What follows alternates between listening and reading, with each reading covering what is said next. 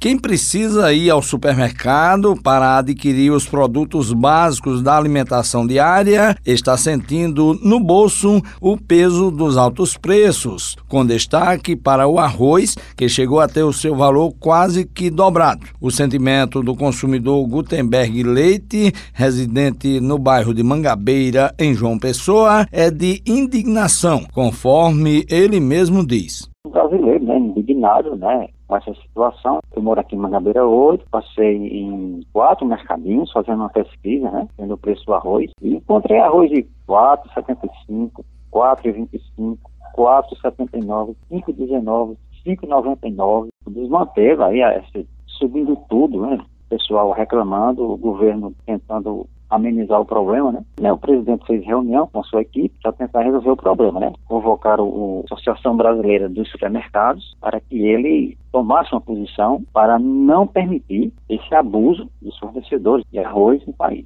A alta nos preços do arroz se explica pela ocorrência de um desequilíbrio na oferta e na procura do produto, de acordo com o economista Francisco Barros.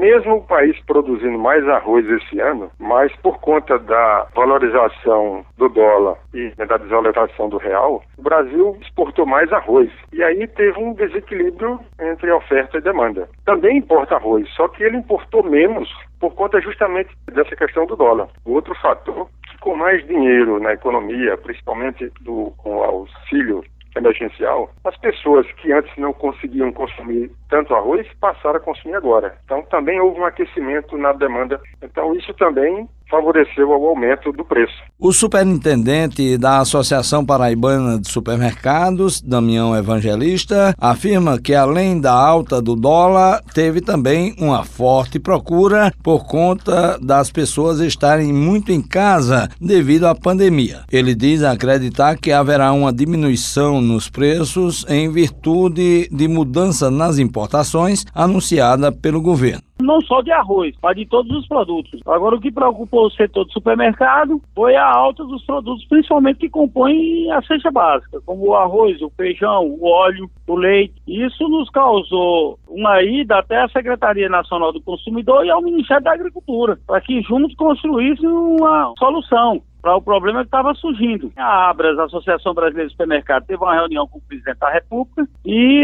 ele tomou a decisão de zerar a alíquota do imposto da importação, né? Que era 12%, para os produtos aqui importados do Mercosul. A gente espera que agora, com essa decisão, comece a importação e a gente comece a sentir essa queda de preço. Né? O dirigente da Associação Supermercadista Paraibana disse acreditar que num prazo entre 15 dias e um mês os preços devem cair quando o arroz importado estará chegando ao país. Juarez Diniz para a Rádio Tabajara, uma emissora da EPC, empresa paraibana de comunicação.